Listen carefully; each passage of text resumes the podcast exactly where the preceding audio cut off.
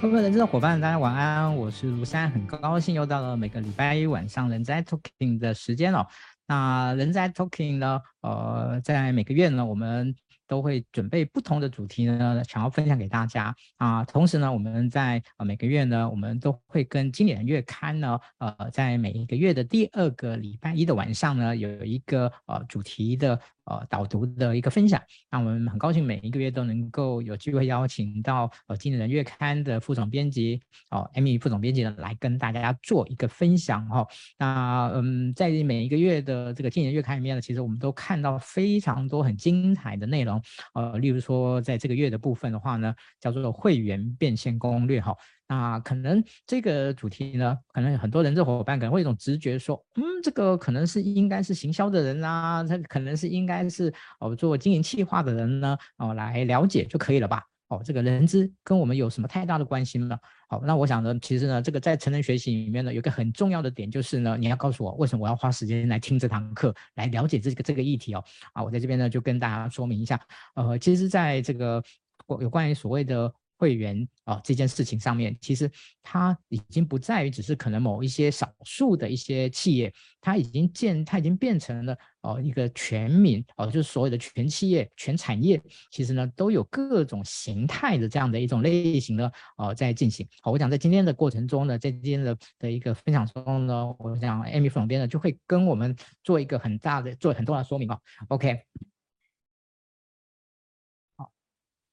那第二个呢，就是关于啊这个呃这个主题呢，其实对 HR 伙伴而言啊，对 HR 伙伴而言啊，我觉得一个很重要的就是 HRBP 哦哦，当我们想要能够成为一个 HRBP 这样的一个角色的时候呢，那我觉得很重要的一件事情就是我们必须要去了解企业经营的商业模式以及企业经营的一些呃一些内容啊。那、今天呢，哦，关于会员变现这件事情呢，在有关于呃会员的这样呃所谓的商业模式这件事情上面呢，它其实就非常非常的重要哦。所以呢，今天这堂课呢，非常值得大家能够了解。好，当然更重要一件事情呢，如果你想要完整的内容的话，欢迎订阅经理人月刊。好，欢迎经理人月刊，在我们的这个链接上面都有。OK，好，那我想还是先请我们的那个呃副总编呢来跟大家打声招呼。嗨，各位人资小周末的伙伴，大家好，思安好，我是经理人月刊副总编辑张玉琪 Amy。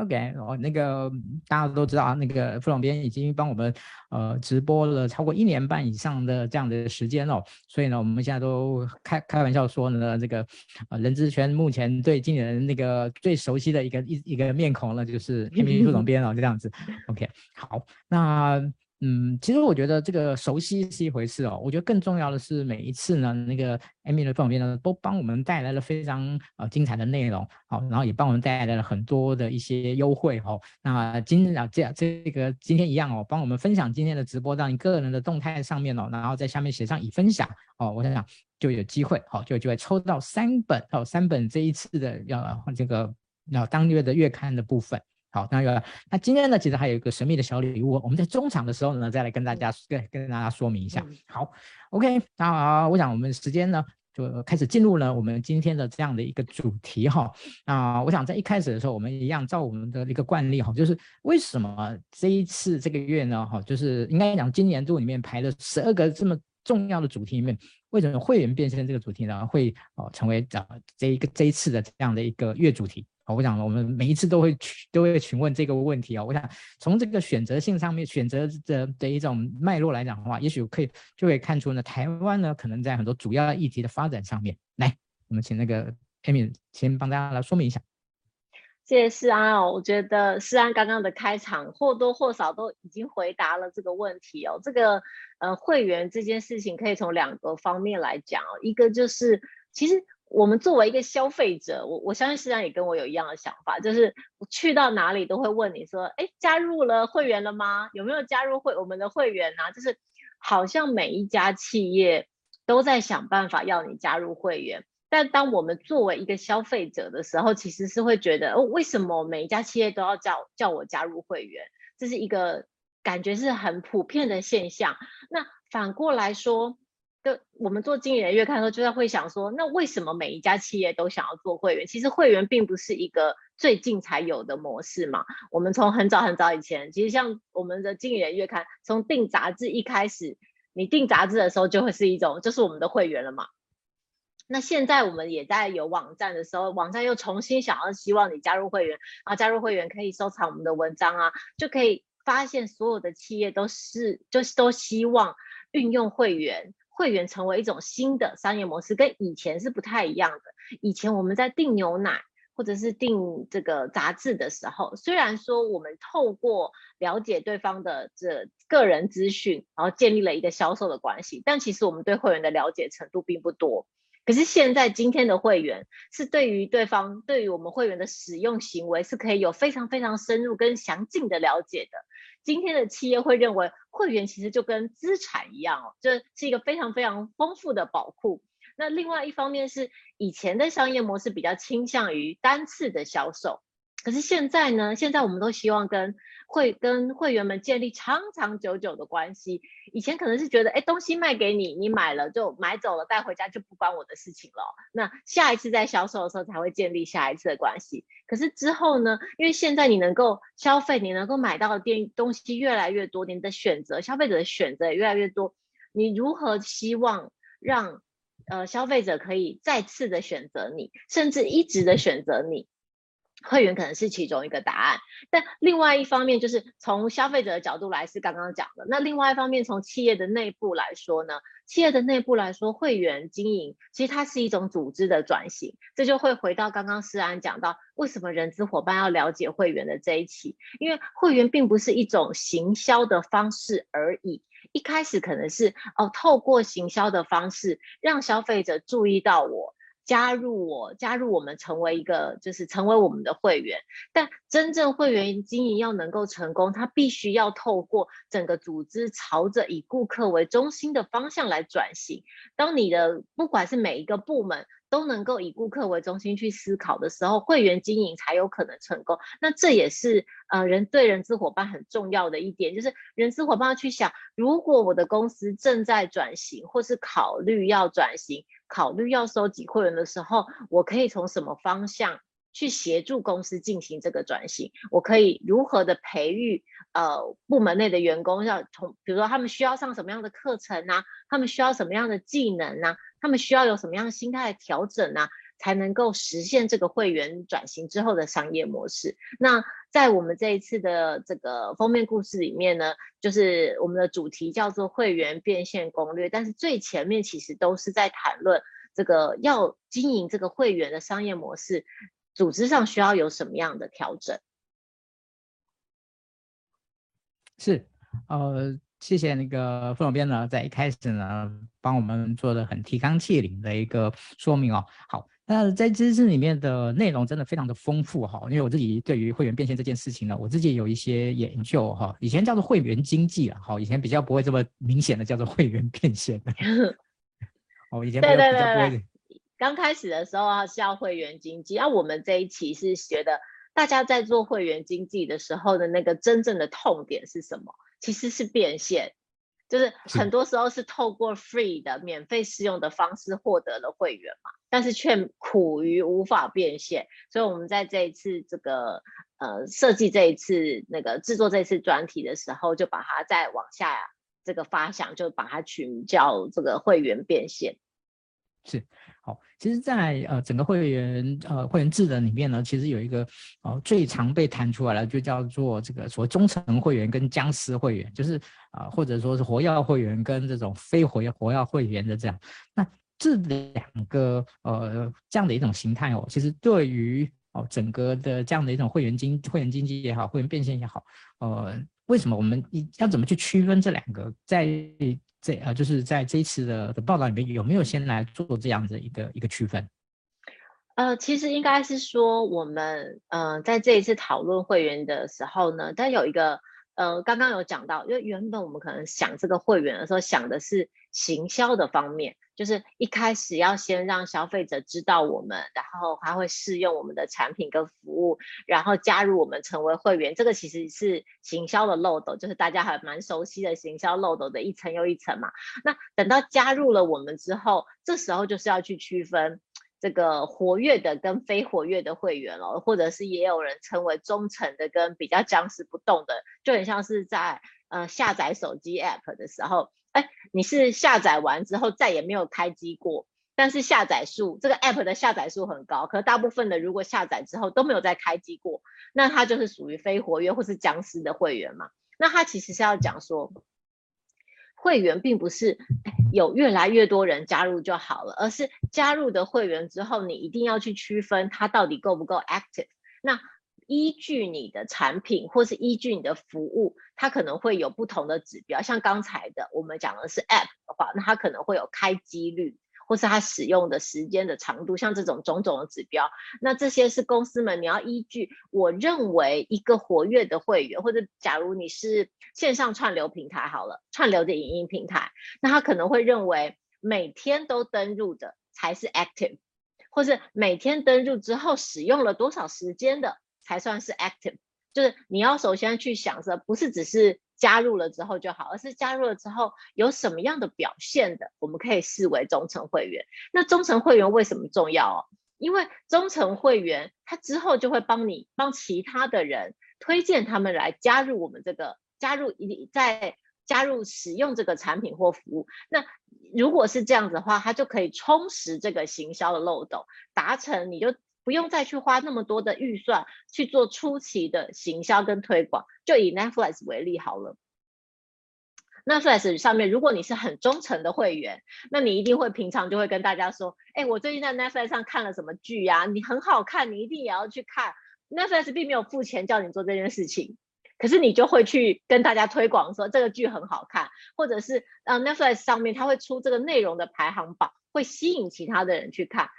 让你的。让你的会员有越来越多，增加他们的参与，然后增加忠诚会员的程度。那这些会员就会成为你最好的品牌大使，他会推荐其他人来使用你的产品跟服务。那他就让你的行销漏斗就自动的充实化，这就是呃对公司营运来说会非常形成一个自动的循环，就是大家经营或企企业的理想状态。是好，对于这个所谓的忠诚。啊，会员或者是僵尸会员这件事情，哦，其实我想追根究底还是在于哦，这一期的这个月刊里面，其实有特别提到，就是说，呃，其实不是商业模式变了就没事了，好，其实要去支撑这个商业模式的两大的关键，一个是文化，一个是组织这件事情呢，其实是非常重要的。哦，这也是为什么我们这一次呢，我特别的哦，把这一这个主题呢，想要分享给呃各位人质的伙伴，哦，因为呃就是。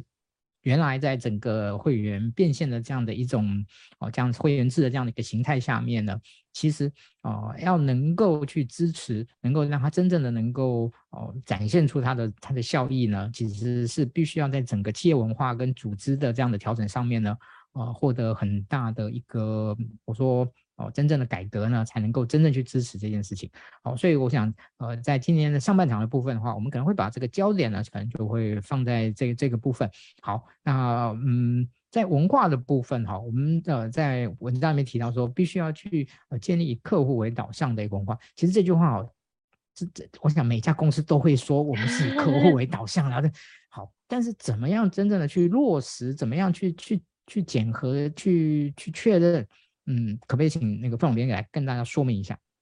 我我觉得虽然讲的蛮好，就是就算我们是去采访，就是采访的时候，那个经理人们也都会说，我们是客户导向的，就我们公司是非常以客户为导向。那的什么样是事实上是以客户为导向？就是它跟之前有什么会有什么不一样哦？跟大家稍微稍微说明一下，就像我们刚刚讲的。会员经营它不应该只是一个行销的策略，它应该是一个商业模式整体的，包含组织的转型。所以，比如说好了，假如我们是卖一个产品，如果是不是以会员，呃，不是以顾客为导向的公司，那他可能会说，我这个产品非常非常的棒，功能非常非常的好。但是如果是以顾客为导向的公司，他应该会说，这个产品就是我顾客想要的。我的他会知道，他会知道，他必须要以顾客的导向为最高的依据，他一定要花心思去理解顾客到底想要什么。那这时候就比如说，我们来举那刚刚这个产品的设计，它就像是这个产品产品部门来说，产品部门当他要提出新的产品功能的时候，他会想的是，我这个东西就是因为它很酷，这功能非常的先进。这功能别家都没有像这样子的想法去设计功能吗？还是他会是说，哦，因为我知道我的客户就需要这个，所以我才要改进这方面的功能。那这样子，这是这是其中一个跟大家举例，就是如果是以个客户为导向，跟不是以客户为导向的这个经营方式会有什么不同哦？那另外一方面是，呃。会员他会是跟这个企业经营长久的关系，所以你不会想说，哎，今天这件东西卖完啊，车子卖完卖给他，那就是换成是这个车主的车，不再是这个我们品牌的车了。那这就是某一种思维嘛，就是一次性的买断性的思维啊，卖了车过去。但如果是长久的经营会员关系的话，它就会是，哎，车子就是只是我们建立关系的起点。今天呢，这个车子买了之后，接下来是我们才是我们关系的开始嘛，所以你一定会考虑接下来这个车主他会遇到的事情啊，他会需要售后服务啊，他可能结婚生小孩之后他会想要换车啊，他换车的时候他会想要换什么车啊，这种长久的经营方式就会比较像是以客户为导向的思维，那。接接下来就是这种思维可以发挥在不管你是呃像刚刚我们讲想要订阅制啊，还是要经营这个社群啊，还是要创办这个会员的协会啊，还是要建立聊天室啊，或是建立论坛，这种会员经营的思维都非常的重要哦。你要让想想看说，比如说呃假设现在各位的公司有在经营会员好了，可以试着思考一下几个问题哦。第一个是公司有没有让你们知道为什么我们要经营会员？啊，这家公司有没有让你知道为什么要经营？还是说经营会员是某一个特定的部门的工作？因为如果经营会员只是一个特定的部门的工作的话，那其这个公司的其他部门都没有在思考经营会员的事的话，那可能就会缺乏了一些东西，这个会员的转型可能就会没有那么成功。那会希望透过这个会员达到什么样的战略价值呢？认为会员对我们来说到底价值是什么？这个价值未必是营收的直接成长，也可能是像我们刚才提到的是收集到更多顾客的行为啊，或者是透过会员，像或者我们在之前提到的会员可能是我们的品牌大使啊，我们希望透过会员建立正面的形象啊，希望透过会员吸引我们潜在的用户啊，那员工是不是足够了解？客户到底长什么样呢？就所有的员工，如果要如果这家公司要以客户为中心为导向的话，那员工应该要非常的了解你的顾客到底是谁，顾客的样貌是什么，要怎么样可以把顾客服务的最好，这些都会是呃企业文化当中应该要特别强调的事情。OK。谢谢 Amy。好，我想刚才我们谈到文化的部分了，其实我觉得更重要的一个部分是有关于组织的部分。好，那其实组织在整个会员制的这个过程中。哦，如果文化是软体，那组织其实我们应该算是企业的某种程度的硬体。哈，那这个组织的部分应该要怎么样来进行？哦，在您哦这次所采访的这些呃这些会员哦这些哦这些企业里面，他们是怎么样来来谈有关于组织的调整这个部分？好，可不可以也请分享给大家？许多嗯、呃、会员的转向就是。转型成会员制中间遇到的阻力，并不一定是来自于外部，当然也会有。就比如说我们刚开始在讲。呃，转型成假设是转型成订阅制，比较有名的例子可能是像 Adobe，就是原本是卖断式的软体，后来变成订阅制的软体。那当然会遭遇到外部很大的阻碍的声浪嘛。就以前我只要付一次钱就可以得到软体，我现在要每个月付钱哦才能得到的，或是一年的付钱还的，这是一个外部的。但其实大部分的转型一开始遇到的阻碍都是内部的。举例来说，像我们刚刚讲，产品部门可能觉得。这个产品太符合顾客需求，不够前端，不够高科技，它可能没有办法是不是同业里面最厉害的。那这种可能就是属于哦，产品部门会有点抗拒的时候。那或者是如果你是业务部门。业务部门可能以前是一笔一笔的大订单就可以带来业绩奖金，但如果我是做会员经济，我可能是细水长流的啊。那这种时候业绩奖金要怎么算呢？这可能就是一个很实际的问题，对不对？那可能会觉得说啊，那我现在都靠会员，我已经没有单笔的业绩奖金，那我是不是这个我还要那么拼命去做业绩吗？那或者是说像客服人员好了，客服人员原本在公司里面可能就是负责处理客诉的。所以就是客户有抱怨的时候我才来处理。但是在会员经济里面呢，你应该是要提高会员忠诚度，是一个正面的方式。就客服应该扮演一个很重要提高会员忠诚度的功能哦。但是客服的人员有没有了解这件事呢？还是他认为啊，他面对的就是一些很难处理，OK。就是面对就是一些呃有问题在抱怨的顾客呢，那这些都是呃可能在呃我们在做组织调整的时候可能会在内部遇到的事情哦。那这些种种的阻碍，就是这个转型的过程当中应该要怎么处理？第一个就是你转型的时候一定要从 top down 从高层往下开始做起，那必须要让就像我们刚刚前面讲到，你一定是要让整个公司都知道我们现在要开始转型了。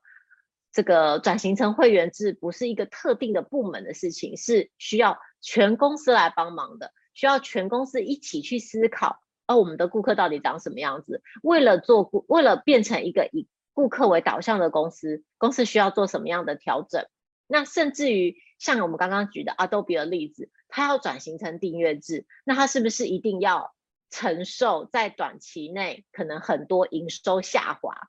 因为一开始可能大家都会说好，那我就不买了，我去网络上找免费的。那高层必须要能够有承受短期营收下滑的这个打算跟勇气，你才有可能转型。你不能说哦，我现在要转型，但我又要求你的营收是不能断的，那他会觉得说，哎，那你就是没有真心要做嘛。那第二个就是要找出有在抗拒的。呃，这个潜在的阻碍到底是谁哦？就像刚才讲的是业务吗？或者是产品的团队其实是忽略了顾客的需求，都在做自己想做的东西吗？那这些抗拒的这个力量到底来自哪些部门？这是第二个要化解的事情。那第三个呢，就是要换位思考。这个换位思考就是你每一次都要站在顾客的立场去想一想。我觉得，如果今天是它里面有一个举例，叫做如果今天是你的妈妈来用啊，你的妈妈假设是我们的顾客，今天是你的妈妈来用，她会有什么感受呢？她能不能跟你建立长期的关系呢？就让你这个企业的高层啊，每一个人都要尝试换位思考，今天是真正的一个顾客来使用的时候，他能不能够就是很高兴的跟你建立长期的关系？是。OK，其实，在有关于组织的层面哦，哦，在那个中场休息之前呢，我们有有一个很重要的概念呢，要在这边呢跟呃大家分享，然后邀请那个 Amy 副总编来跟大家说明，就是组织如何从所谓的所有权模式转型到会员模式哦。那其实我觉得这个概念，呃，反而是在整个这一次的整个整个分享里面，就是报道里面呢，我觉得最对大家来讲可能相对是陌生的。因为大家可能提以前大家会知道哦，会员模式，那会员模式原来还有个相对的叫做所有权模式，那这到底它对组织会产生什么样的一种影响？好、哦，这个其实反扣回去，我们刚才前面提到的文化，提到的这个呃有关于这个组织的层面的部分，好，我想这个部分，我想请那个副总编呢来跟我们大家呃详细的，因为我觉得这一个概念事实上是贯穿这一次整个报道的内容。哦，了解了解。那我现在先讲一下这个所有权，它其实指的是就是消费者拥有这个东西。因为我去超商买了一个东西，买回家这个我就拥有了它的所有权嘛。所以这是一个呃比较常见的我们所有权的商业模式。那相对而言就是会员的经济。那会员经济就会比较像是 Netflix 这种，就是它是登录之后就可以看，那你不再是会员之后就不能再使用，所以其实你并没有拥有影片的所有权。那在所有权经济里面，东西是产品，就是卖给你的东西，你拥有了它，买了付钱买了，就是有它的所有权。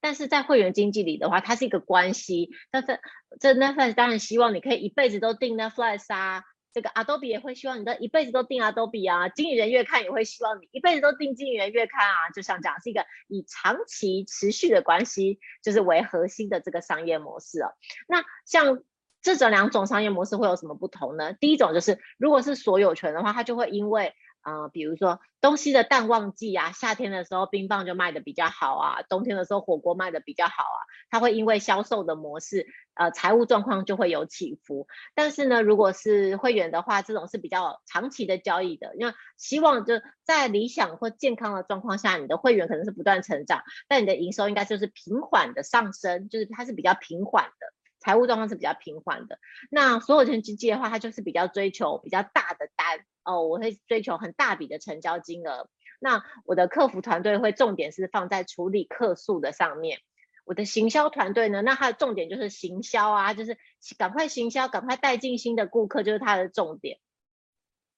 那资讯部门呢，他就会想要追求就是转换率啊，就是电商的部门就会追求到底有多少人买啊，这个转换率。到底一天会赚多少钱、啊？这规模经济我可以找到多少的单、啊？那这就会是资讯部门的工作。那顾客的价值就会来自于、哦、我能不能卖给他 A 之后再卖给他 B，可不可以卖给卖了他上衣之后再卖给他裤子，就是交叉销售的方式。那最后这个网络效应就会比较小，因为每对每一个顾客可能都是单次的销售嘛。那现直到他下一次再来。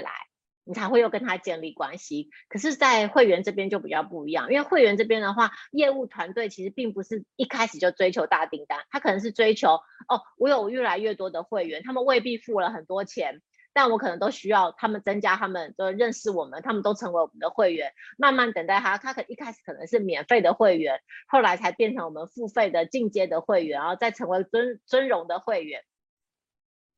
那行销团队的话，就是不只是单方面的行销我们想要卖的东西给顾客，同时也要扮演聆听顾客心声的角色，把顾客想要什么带回来给公司内部的团队里面哦。就有有行销部门也要告诉团队产品部门说，哎，其实顾客想要的是这个东西。那资讯的就是技术部门的话，他会倾向。不是用，他会倾向多用使用云端的方式，不要单纯的客制化，因为我们做会员是要符合很多会员的需求嘛，就比较不是为了每一个单一的顾客做客制化。那关键的衡量指标就会是顾客的终身价值，因为我们的目标是跟他建立长长久久的关系，所以我们的目标会放在这个终身价值啊，或是顾客的留存率啊。那顾客的价值就会是，哎，他这一他我我们在这个长久的关系以来，他。从中间贡献了多少的价值，不一定是营收，也可能是他推荐了多少他的朋友加入啊，也可能是他哦，他其实在外面引引发挥了他的口碑的效应，所以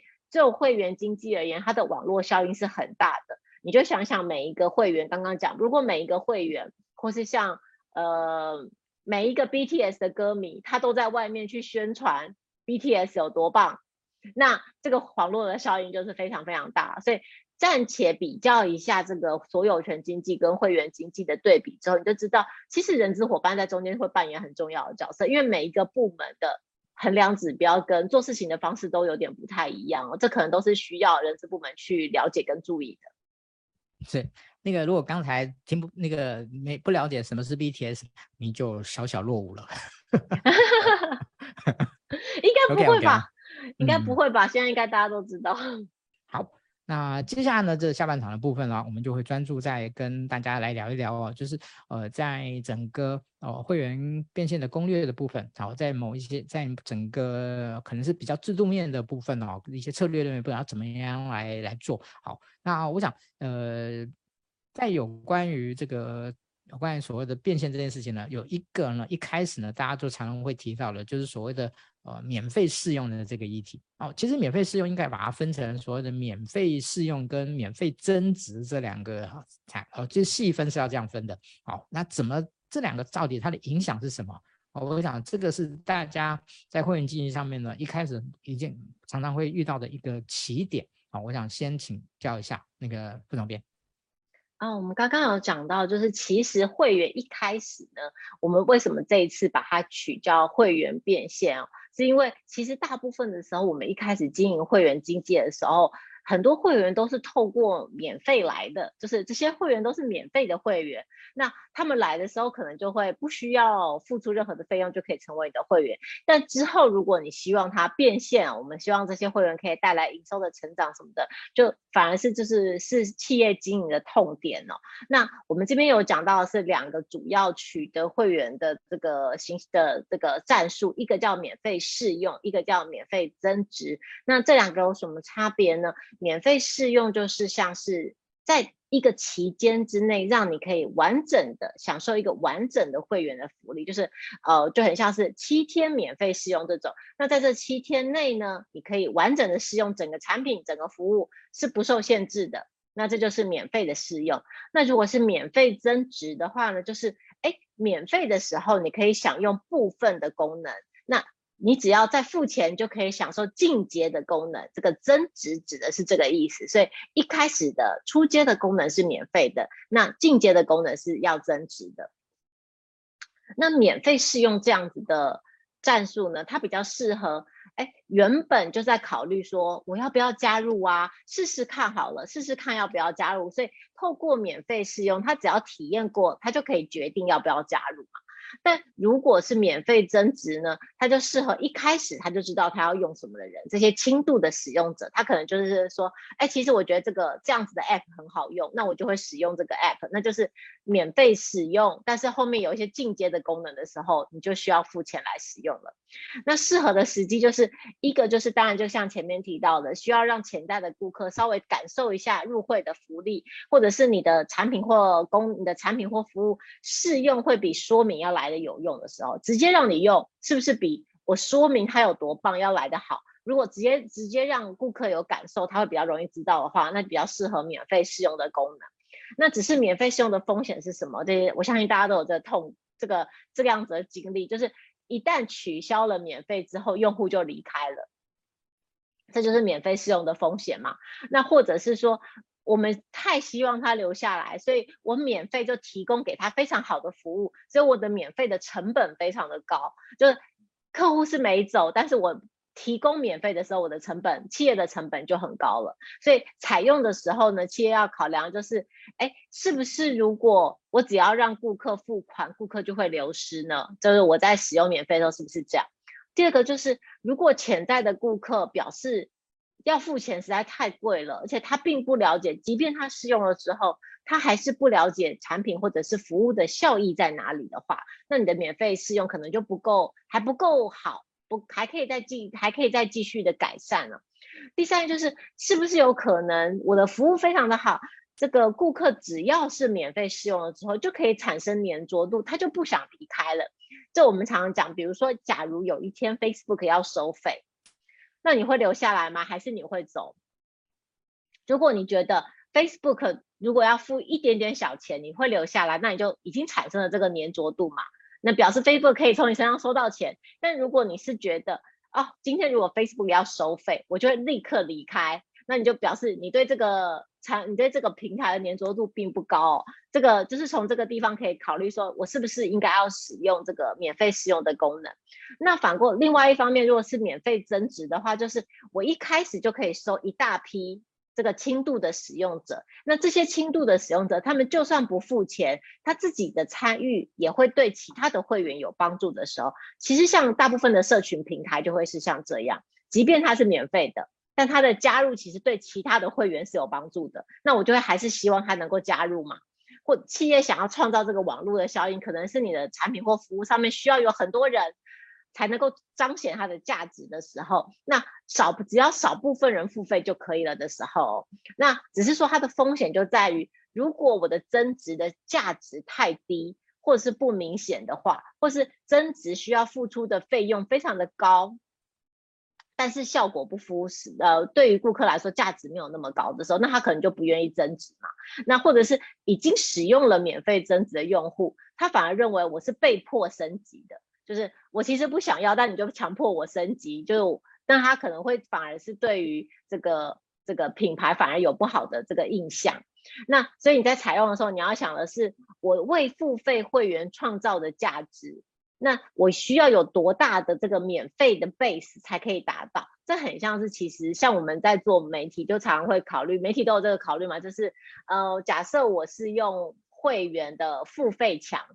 你加入我的会员付费，然后我就去掉所有的广告。那我一开始的免费增值的免费就是哦，你要看广告，所以我免费的会员是要看广告的，付费会员可以不用看广告。那不用看广告这件事情对我的会员的价值来说到底有多高？高到他愿意付钱，只要不要看广告就好了。那另外一方，像我们现在不是之前 Netflix 就经遇到这个会员人数下滑的这个危机吗？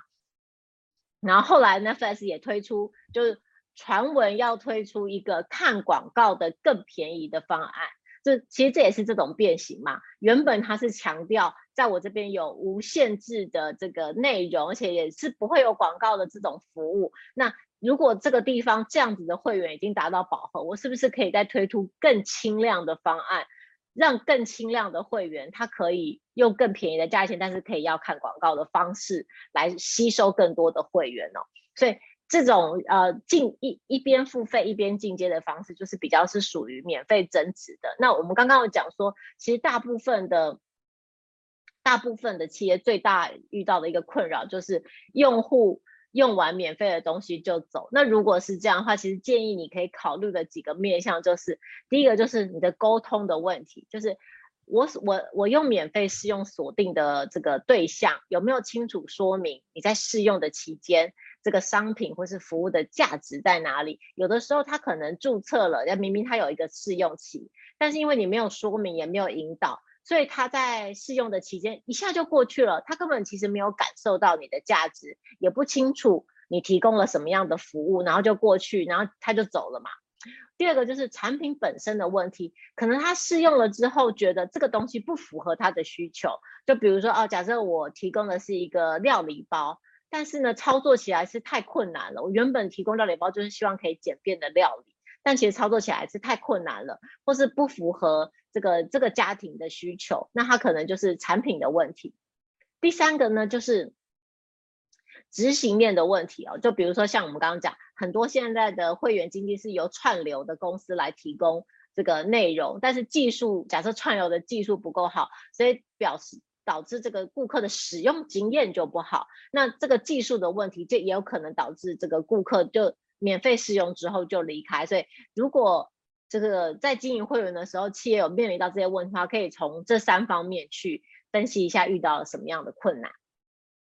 嗯，OK，谢谢朋友编。好，那我想在接下来还有一些时间里面呢，我觉得有两个东西呢，想很重要，但是呢，可能一下是谈不完的。不过这个有关于哦所谓会员经营的六阶段这个部分，可不可以请那个副总编呢，很快速的帮大家 go through 一下？好，是哪六个阶段？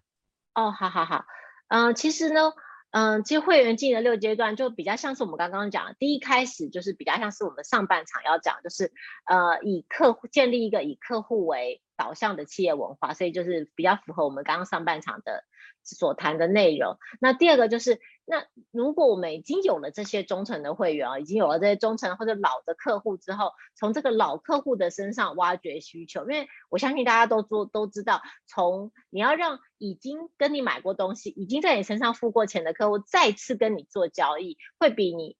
呃，找一个完全不认识你的这个全新的客户的成本要低很多，就是行销方面的成本、沟通的成本都低很多。那借由你去了解现在已经有的客户的需求，也可以帮助你去吸引潜在的会员，再吸引更多的潜在会员来成为你的这个会员了。那所以接下来的第三个就是我们像我们刚刚谈的。那在这个中间，你要吸引他加入会员的时候，你可能会采用免费这个战术。但要记得，免费一定是战术而已，它并不是策略。就是一定是一开始使用了免费的方式，但是后来一定要想办法让他体会到，就我的产品跟服务有什么价值，那会员才会跟你进建立长久的关系，而不是只是来这里享受免费的产品跟服务而已哦。然后你在建立了，在吸利用免费吸吸引他们之后，也要让他们非常顺利的可以入会啊。你的这个注册过程要很流畅啊，确保他们知道你的会员权益有哪，他们的会员权权益有哪些啊。一开始就要给他们详尽的导引跟回馈，让会员一加入就对你产生好感。那。增加就是利用各种各种方式增加他的参与之后，从中间留下他的使用说明，的留下他的使用行为，追踪他们的使用数据，然后借此去改善或是去提升他们的参与，或是改善你的产品跟服务，让你的产品跟服务更贴近顾客的需求。那这些会员，如果你都改进，而且有都做出符合他们、贴近他们需求的产品跟服务的话，那他们会留下来成为你的这个忠诚的顾客嘛？那但是最后。还是会有一些顾客离开的，不管他们是因为呃，比如说产品的周期到了，呃，原本你是符合这个未婚的人，然后他们现在结婚了离开，这这种，或是说因为各种原因他决定要离开你，其实呃，会员你当然会希望可以增提高会员的留存率，但也不必强留，强留的意思就是用各种手段阻止他们。阻止他们取消注册啦，这样做，因为其实大家会对在取消注册这个方面，如果遇到困难的话，其实会员是会对这个服务产生不好的印象的，所以不必强留他们，好聚好散，他们之后有一天会更，就是也非常有机会会再回头来找你的。嗯。好，我想这个六个过程的部分哦，好，值得大家呢在呃，呃，就是透过月刊呢，好好的再来做一些了解跟研究哦。那呃，接下来呢，我觉得呃，有关于九个指标哦，九个指标呢，但是我们实际上已经不可能把九个指标都谈完了哈，所以我想说，呃，在这边想要问一下副总编，这九个指标里面呢，如果挑两个，您会想要挑哪两个指标呢来分享给大家？嗯、因为这个这一期这个九个指标是我们做在这个这一期杂志的拉页里面，它就是一个蛮大型的指标，我是真的是蛮推荐，呃，有要想要做会员的这个呃伙伴们，如果是想要，就是可以参考一下这个本期的拉页内容哦。那它每一个指标都是有公式的。那我我觉得如果这次想要呃跟会员经营是比较有关系，那第一个就是比较刚刚我们讲到的。就是顾客获取，因为我们前面就来讲免费的嘛，所以你一定要去注重你的顾客的获取的成本有多高，不要说我用免费得到了非常多的成本，但其实这些会员对我来说是一个负的效应啊，所以顾客获取成本这个指标是蛮重要的。那它的算法就是用你总的行销成本除于你获得的顾客的数量，你就会知道你的顾客获取成本有多高。所以顾客获取成本的定义就是。企业取得一名新顾客要付出的多少成本嘛？那成本不见得就是不见得有绝对的高跟低，你要考虑的事情是会员产生的营收有多少。对，会员产生的营收够高，那你可能就会愿意花更多的成本去获去取得这个会会员嘛。所以它不一定的是有绝对的这个好跟坏，这个数字不见得是绝对的，要看它有产生多少的价值。那另外一个就是顾客的终身价值哦，那个我们在谈会员经营的时候一直在讲，它不是一次性的关系，它其实是建立长久的关系。所以顾客的终身价值就是，比如说顾客会在你这里待多长的时间，假设是三年、五年，那他在这中间会消费多少次，那每一次消费多少钱，这三个数字乘在一起就是一个顾客的终身价值。所以比如说像世安好了。他一直是我们的长期订户，那他对我们来说就是一个非常非常有价值的这个终身的顾客。所以，当你在考虑会员的时候，你会去分析，我们应该要去重视，就是留下的时间很长。使用的频率很高，甚至愿意推荐给其他人的这种客户，那他就是一个顾客终身价值、终身价值很高的顾客。那他还有旁边需要考量的这个间接的指标，像是我们刚刚讲的顾客获取成本啊，或是顾客总数等等的指标，整体的指标一起配合起来看，你就知道你的顾客终身价值有多高。这样是。OK，所以呃，刚才我们提到的一个是转换，一个是终身价值的一个部分哦。那其实还有七个哦，那这七个呢，我们就保留给那个你各位呢，在啊、实际拿到嗯那个月刊的时候呢，好好的来研读一下。好，那呃，我想在每一次的月访，我们一样会谈到，就是有关于其实你们也采访了非常多的这个案例，好来啊，那我想。呃，有一个比较特别的案例，就是有关于那个一零一大楼的总经理，好，朱总经理的一个这样，因为他不是我们传统上去思考所谓会员经济的心态，哦，他不是我们传统上去了解，啊在里面有四个字叫在地连接，哦，这样的一个部分，好，那我觉得这个挺挺有趣的，所以呢，我想在最后呢，请那个副总编来跟大家说明一下，哦，这个一零一他怎么做会员经济，什么样的线上线下，什么叫做在地连结，哦。其实呢，就是大家想到一零一的时候，一定都会想到那个上去那个观景台嘛。一个是对，就是对一零一的印象，一个就是观景台，然后还有就是一零一里面有很多这个名牌的专柜，对不对？所以呃，一零一过去以前就是跟其他的这个精品业者一样哦，就是呃主力很大部分的营收是来自于观光客。一零一一年有一千多万，就是我们有一千多万名的观光。一千多万人次的观光客会来到一零一这样子。那但是呢，这是因为这个两这两年疫情的关系，所以一零一是完全没有，整个全台湾都没有观光客嘛，所以这段业绩，这段期间的业绩，他们却能够比疫情前的水准还要高，是非常非常厉害，就是非常厉害的成绩哦。那为什么能够做到这件事？就是因为。一零一就是经营了本土的会员，那其实这边跟大家说明一下，就是这个一零一过去现在就是透过会员经营呢，不仅弥补了之前观光客一年大概创造一零一三十到四十 percent 的营收，而且还比之前更高，所以在会员单纯就会员的消费金额来说呢，比去年要成长三成。那尊荣会员，尊荣会员的门槛跟大家分享一下是。单日消费一百零一万的会员，思安都笑了，对不对？是 单日消费一百零一万的会员，比之前还要成长了一千名，所以是非常大大量的成长，几乎是翻倍的成长哦。那这些就是表示说，第一个事情是他发现，哎，我现在没有观光客了，所以我需要。来经营本地的会员，而且其实他发现，其实疫情并不会影响到这些金字塔顶端的客户，比如说呃会购买名牌的腕表的客户，他还是想要买名牌，而且是因为疫情的关系，他会希望能够到比较大的柜、比较低风险的地方哦，会不会就是环境也会比较安全的地方哦。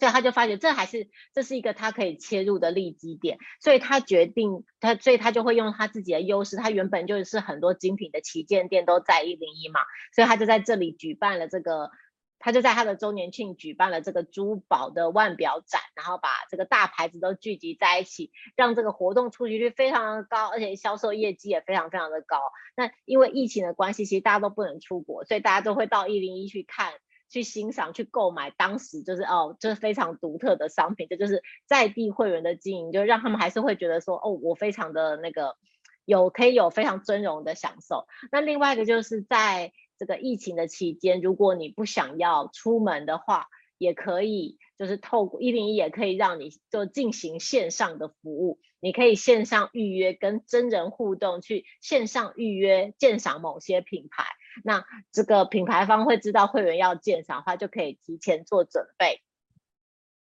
或者是当他们要预约导客的时候，他可以透过这个销售的数字，他知道这个 A 品牌要办活动的时候，我可能可以把邀请。发给曾经在不只是在 A 品牌消费过的顾客嘛，也可能是发给在 B 品牌，因为 A、B 品牌是有可能交叉销售的，发给 B 品牌消费过的顾客，那他们可能都会彼此会喜欢彼此的品牌，那这些都是让他可以在这几年就是疫情的期间内业绩还可以持续成长的一个主要的原因哦，就可以我觉得这个一零一的例子是真的是可以让大家可以发现，就是会员经营，就是你跟。本地会员经营，因为其实相较之下，观光客蛮常都是一次性的销售嘛，他来了就买了就走，你很难跟他保持长久的关系。但是其实像这种本地的会员，你就是可以跟他保持长长久久的关系，你借借由长期的服务，让他固定的来这里消费。那现在甚至于一零一不只是这些高级的，就是尊荣型的会员的服务，他们也开始会办这种。活动啊，艺文的活动啊，或者是这种手作啊，或者料理教室啊，或是体验的空间，其实从这些就可以知道，这些都是面向本地会员才会提供的服务嘛，就不是是属于观光客的，就希望可以吸引是呃，甚至是住在附近的居民啊，或是大楼的租户啊，他其实今年还甚至推出了自己的这个中秋一零一自己的中秋月饼礼盒哦，就是蛮有趣的，所以跟大家分享一下这个案例。嗯，其实呃，感觉呃，也许他做的东西并没有特别的有所谓的创新，但是我觉得他在经营的细腻度上面，我觉得可能是超乎我们的想象的。嗯，我可以，我可以这可以这么说吗？可以，可以，可以，因为其实我们那一天去采访的时候，旁边就正在进行，正在做那个尊荣会员的焦点小组访谈。就是他会亲自去访谈这个尊荣会员，知道说，哎，会员的需求是什么，有什么地方要改善。所以他那天也跟这个我们去采访的记者分享了，就是他们做的那种很细微的改善，就是要让会员感受到，哎，其实只要你提出来的意见，我们都会参考，我们做到的，我们都会改善。是，好，谢谢呃副总编哦，我想在为什么在在今天的最后邀请副总编来跟大家分享一零一的这样的一个案例哦，哦，我想我们一开始的时候就提到说，呃，一个所谓会员制的一个。这个起点就是必须要是以客户为优先的这样的一种一种组织的调整、文化的调文章文化的建构这件事情。好，所以呃，其实我觉得如果今天那个其他的一些呃，可能大家感受其他一些案例可能感受不会那么强烈，但是我觉得一零一，我想这样的一个形态呢，哦，它我想大家这个感受应该会相对的更容易去理解。好，而且另外的部分就是。呃，我觉得很多的会员制的部分呢，哦，大家可能目前可能一下就想到的是说，哦，那个怎么样啊，可能是透过一些网络的服务的公司才才能够把它做得好，哦，但是其实呢，这个虚实合一呢这件事情呢，哦，其实是。啊，目前一个非常非常重要的一个一个形态哈，我想其实现在在大家在谈所谓的新零售这个概念的时候，其实也是哦连接到这个部分。好，当然我自己不是什么新零售的专家了哈，我不敢随便随便再做过度的引申这样子。OK，好，那我想今天最后还有点时间呢，我想要请教一下副总编，就是嗯，因为我们的观众大部分都是人资的伙伴了哈，那呃今天这样的一个议题，虽然一开始我有大概点出了一个连接点。好，那站在您的立场的话，您觉得，嗯，哦，因为你也接触蛮多的人资的伙伴，然后那个其实在，在应该一两一年多以前的时候，我们那时候就就讨论到，就是现在呢，其实啊，越来越多的这个主流媒体呢，是以人资作为主要的讨论的这样的一个一个议题，讨论的一个对象。啊，当然有一些是为人才不足的问题，但是我觉得更重要是啊，就是在这个软性当道的的一个时候呢。好，这样人资哦可以发挥的空间是很大的，哦，所以这个部分好，以今天议题来讲的话，你有没有一些东西可以呃给我们给人资伙伴一些建议的？我觉得除了我们刚才有讲过，就是说要转型成会员经营，可能是整个组织的企业文化，每个部门它。衡量绩效的指标，他的心态跟思维都会需要转换。那这些转换可能都是有赖人资伙伴，甚至于这个组织结构，或者是比如说，嗯、雇佣要找的技能啊，或者是衡量绩效的指标，可能都要改变。那另外一方面，我想讲的事情是，呃，有时候这个会员经营的起点其实是公司的内部，就是呃，我们有讲过嘛，就是说。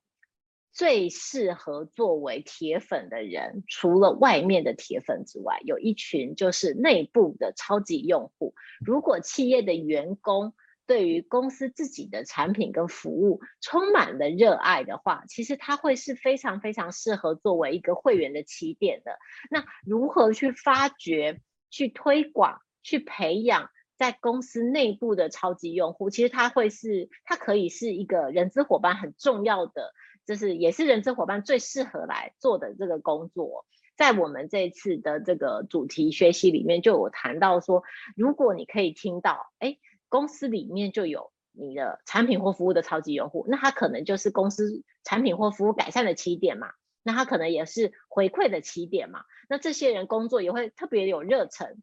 他其实是连跟公司的绩效、跟工作的态度、跟敬业度、跟投入或者对公司品牌的。这个投入的程度，或者是喜好的程度，都是有正相关的哦。这些都是人资伙伴可以去思考的事情。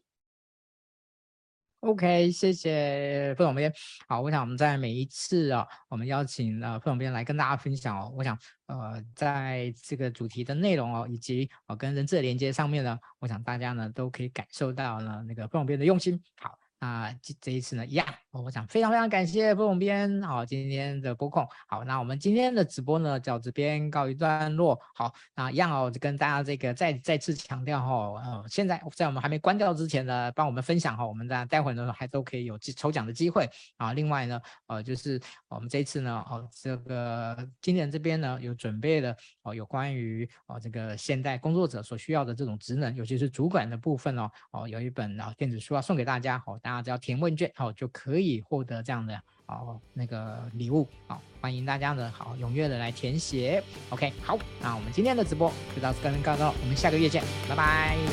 拜。